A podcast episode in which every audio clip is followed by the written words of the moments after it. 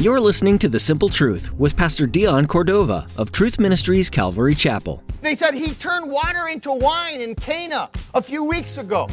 And here's the thing he is back in Cana. We just heard that he got back to Cana from Jerusalem. So somebody told the nobleman about Jesus. And at that point, the nobleman, at the end of his rope, had a thought. Here's the thought Sometimes you don't realize Jesus is all you need until Jesus is all you have. As we cling to the simple.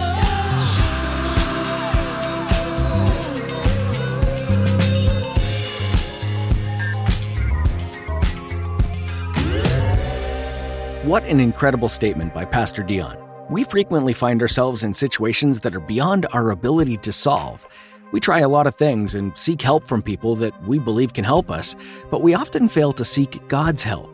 Pastor Dion discusses in today's message how you can always rely on God. Instead of relying on others in difficult situations, you can seek God's help and guidance. He created you, and He knows you better than anyone else. All you need to do is make Him your number one priority now let's join Pastor Dion in the book of John, chapter 4, with today's edition of The Simple Truth.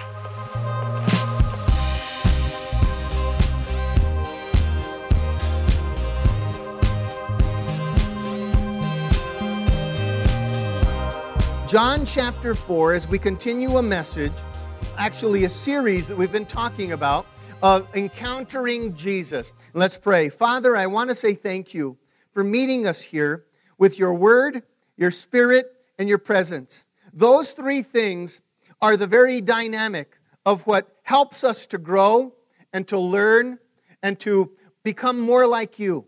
I pray that as we get into this particular teaching, that we will recognize, Lord, how you encounter and how we should also respond to uh, the things you say and you're encountering us. I pray, Father, that we'd learn, that we'd grow, and that we'd be touched in our hearts and our spirits. In Jesus' name I pray. Amen and amen. Well, guys, just to summarize what we talked about, because we were in chapter 4, the first few verses, Jesus and his disciples were in Jerusalem for Passover. Everybody say Passover. Now, Passover was a festival that was conducted every year. Uh, the Jews would celebrate, it was to memorialize their freedom from Egypt that God delivered them out of Egypt. And so every year from that time, they celebrated Passover. Well, Jesus and his disciples were celebrating Passover in Jerusalem. Obviously, it's uh, Independence Day. So there's singing, there's uh, music, there's food, festivities, uh, and of course the worship of God, just to thank God for, his, for the freedom that he provided. And so Jesus and his disciples were in Jerusalem for about a week. And after the, the celebration had ended, it was time to head home.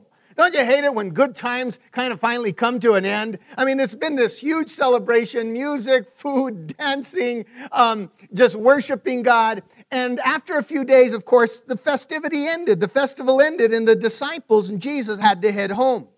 But instead of taking the normal route the Jewish, uh, good religious Jewish men would take, they ended up going through Samaria when they should have avoided it. Here's what uh, happened in Jerusalem, down here in the south, is where the festivities were. And Jesus, of course, is from up here in Nazareth, Galilee. They, call it the area of Galilee. Well, whenever people would come to or they would go back home for the after the festivities, um, regular Jewish guys, of course, this is the shortest route, cut right through Samaria, right straight up into Galilee. But see, Samaria um, was considered unclean. And again, I do this. All right?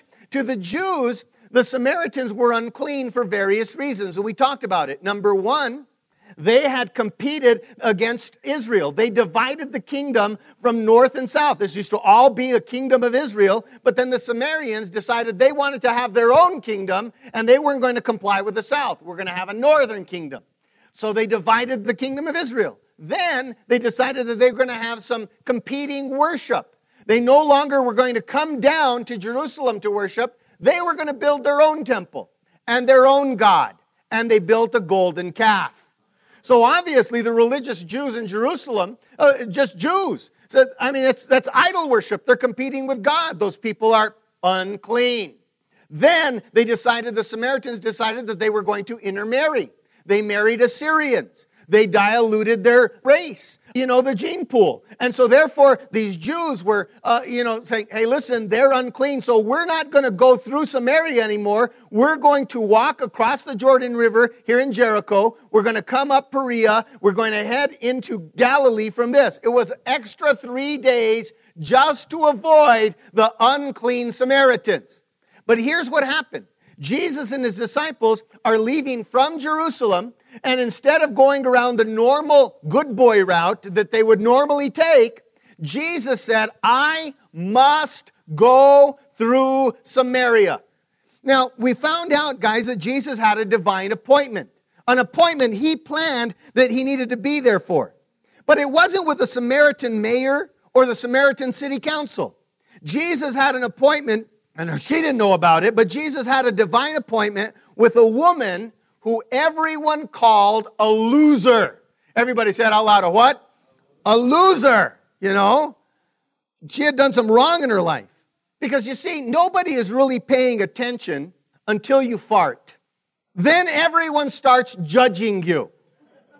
This is what I mean by that.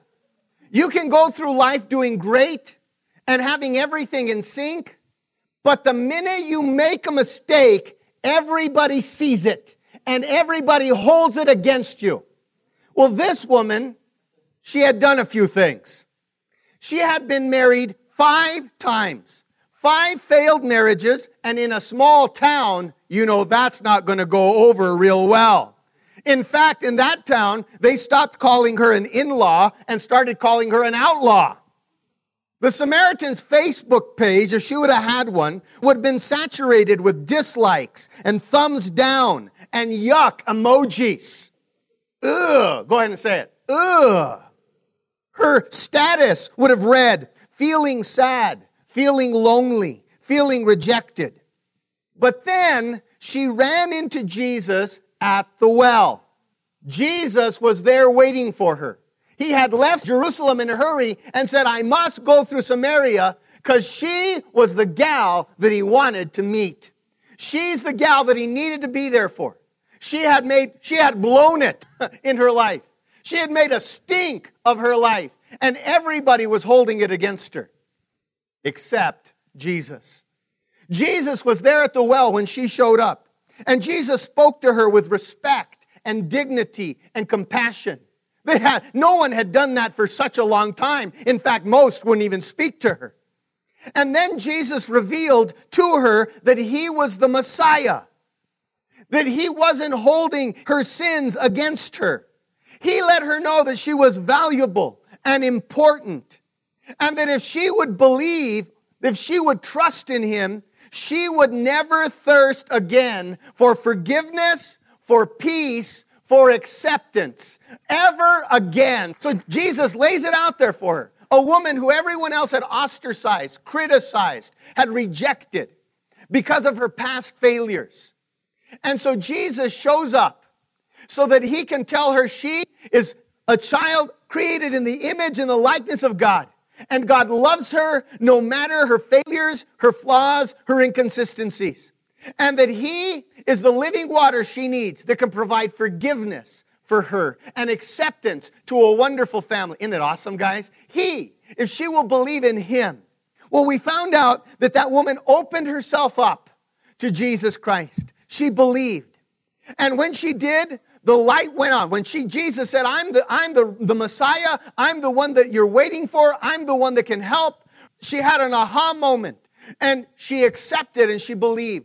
She even left her water pot there at the well and she ran up to the city to tell everyone about who she had met, who she had encountered. In fact, she said, Come and see the Messiah. Let's say it out loud. Come and see the Messiah. Well, the whole city eventually came out to see and to hear Jesus. And you know, all of the town of Sychar, the Samaritans there, none of them asked Jesus for a sign or a wonder to prove himself. They simply believed him at his word. And guys, the whole city had come out. And as they're believing, as they're listening, as they're experiencing his message and, and what he's saying, this is what happened. A revival broke out in the whole city. A revival broke out in the whole city. Guys, that a revival means a spiritual awakening. All of them, I mean, came to life, came to the light of who Jesus was, hearing him, seeing him, and being impacted by his message. All of them believed. A revival was sparked. Guys, think about it. A revival was sparked from one person who encountered Jesus. Isn't that awesome, guys? So listen, after a couple of days, that Jesus was there with the Samaritans because he spent a couple of days with this awakening that was taking place. Jesus and his disciples returned to Cana. That was up there in Galilee, just a little past um, Nazareth. They returned to Cana, you know, where a few weeks earlier Jesus had turned water into wine. All right, so they um, have this wonderful revival awakening amongst the Samaritans. They walk back up to Cana. And uh, of course, Jesus had done a miracle, turned water into wine just a couple of weeks earlier. The reason they went to Cana is because one of Jesus' disciples named Nathanael lived in Cana. So it was likely that they just went up there after the long walk and they just were going to get some rest. They were going to get some refreshment. And as they are in Nathanael's house, and it's just a few of the disciples, it's not all 12 at this point, just a few of them that he's, he's actually recruited at this point and they're in Nathanael's house and they're just getting refreshed. They're getting a little bit of rest. And I'm sure that they're also talking about all that happened in Samaria and asking Jesus questions. And there's this interaction and this conversation and these dialogues that are going on. And it's, it's exciting. Look at your neighbor and say, exciting. But meanwhile, 18 miles away, how far?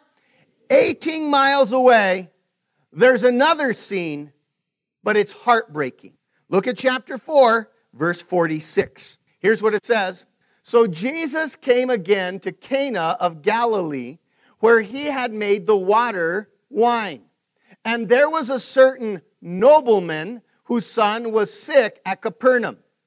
When he heard that Jesus had come out of Judea or southern Israel into Galilee, he went to him and implored Jesus to come down and heal his son, for he was at the point of death.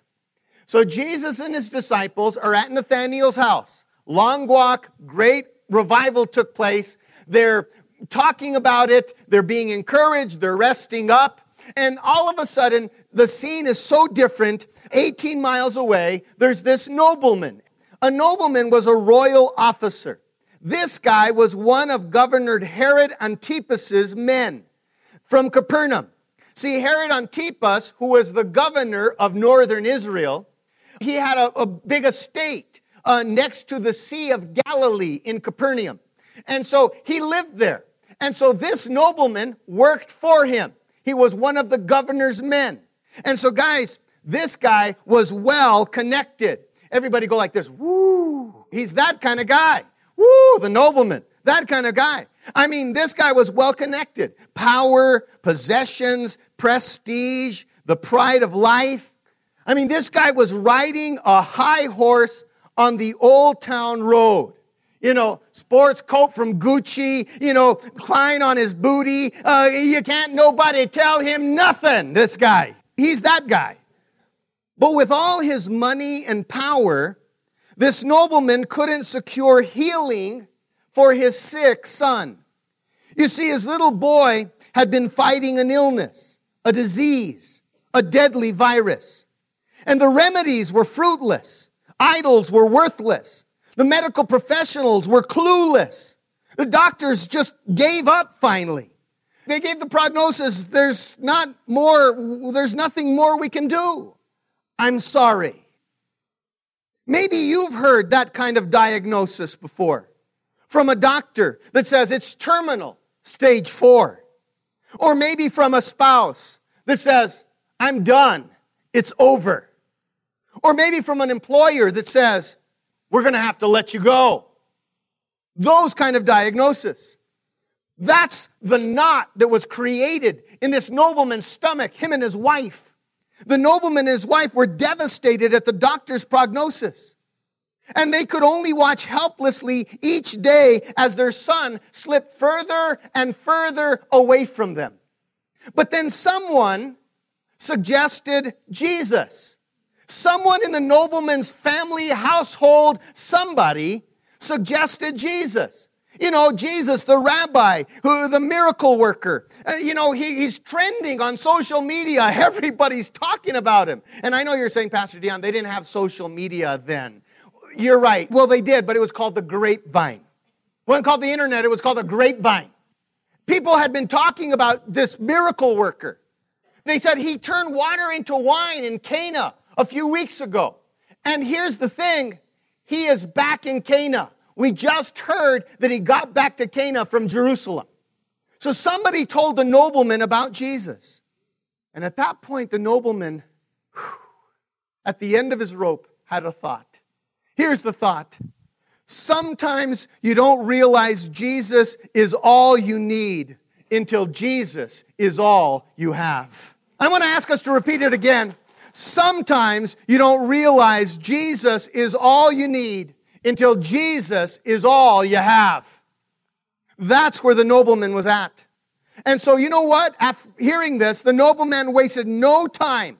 He wasted no time. He booked it, if I can say it that way. He booked it from Capernaum to, uh, you know, Cana, which is 18 miles. And man, he went as fast as he could. The nobleman made Dale Earnhardt look like Mr. Bean in a Prius. And when the nobleman got to Jesus, he came in and approached him in desperate prayer. So, first of all, he came himself. He didn't send a servant, he didn't send a message, he didn't send a, uh, a you know, some kind of text. However, you know, however he could co- correspond, he came himself. He came in desperate prayer. Not like the little girl whose father was helping her to memorize the Lord's Prayer.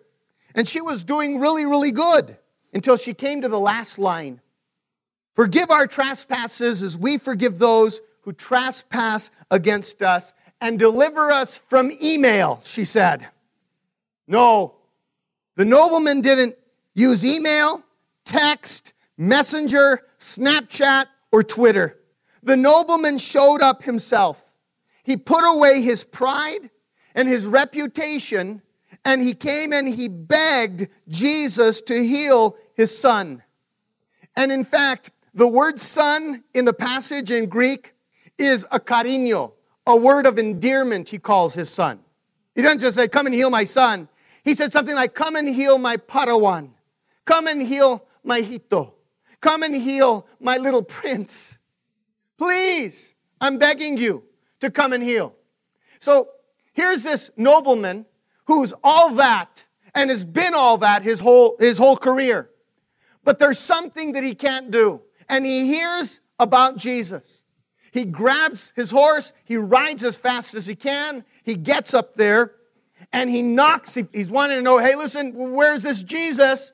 I need to find him. I need to know where he's at. And you all know that, you know, in small towns, the Wi Fi is slow, but the gossip is fast. You know that, right? When that nobleman arrived there in Cana, everyone knew it. Everyone was, you know, and it's a small town, but everyone knew it. And so he came and he asked, Where, where, where are they? Where, and, and so they, they pointed him in the right direction, and he went over there and he fell on his face before Jesus. He didn't know it, but you know, there's a promise for those who humble themselves before God, before Christ. In James chapter 4 and verse 6, here's what it says God resists the proud, but he gives grace to the humble. And then in verse 8 of James 4, it says this read it out loud with me.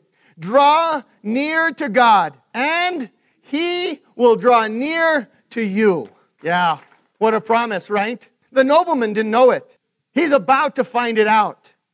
So, guys, listen that marriage that's dying, that relationship that's sick, that situation that, you know, you're hopeless and helpless to change, there's a miracle worker that can do the impossible available.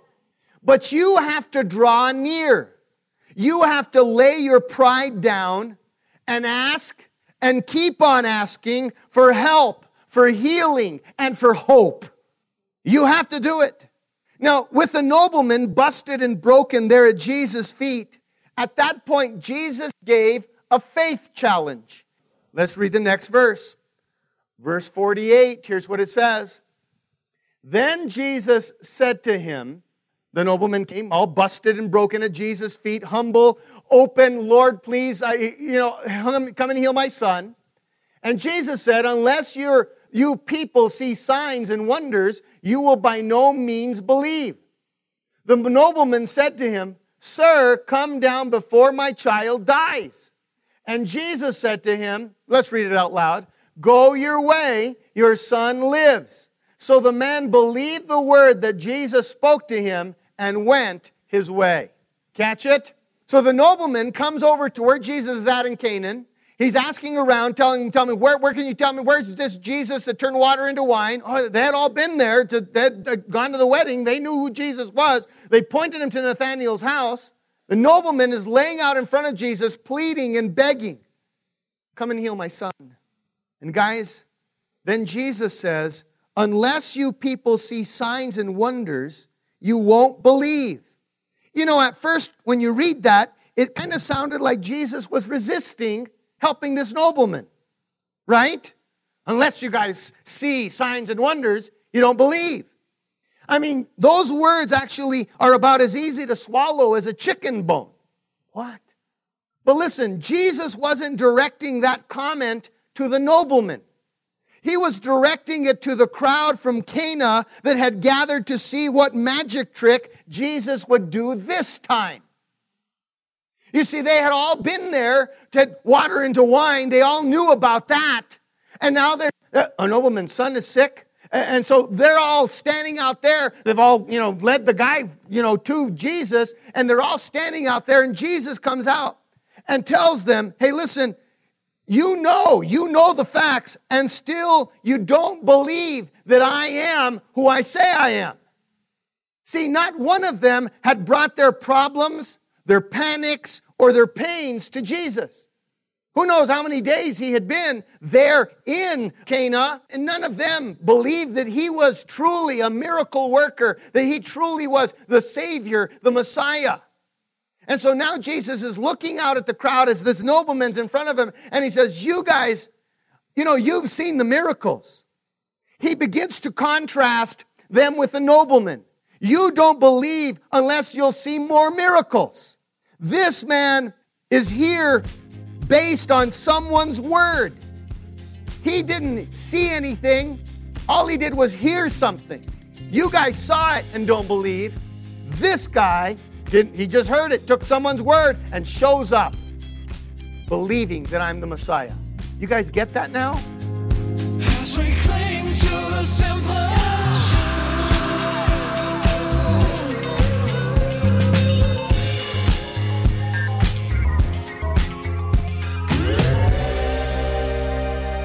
You've been listening to Pastor Dion Cordova right here on The Simple Truth. In this series entitled Encounters with Jesus, Pastor Dion has been exploring the various ways that people interacted with Jesus as a person. They got to see him heal people, teach crowds, and confront demons. It's such an array of situations they encountered next to the Son of Man and Son of God as you listen to these teachings, our hope is that you've been refreshed by something you've heard, realizing and appreciating things about Jesus in a new way.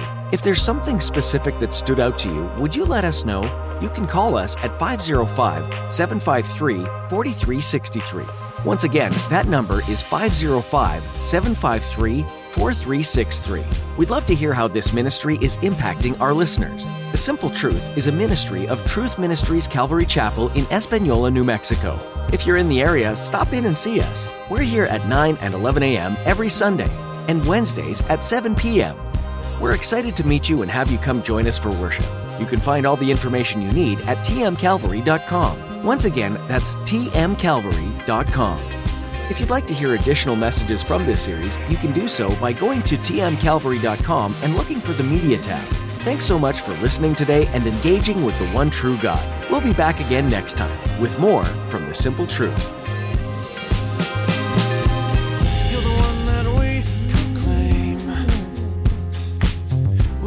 for you as you work in us.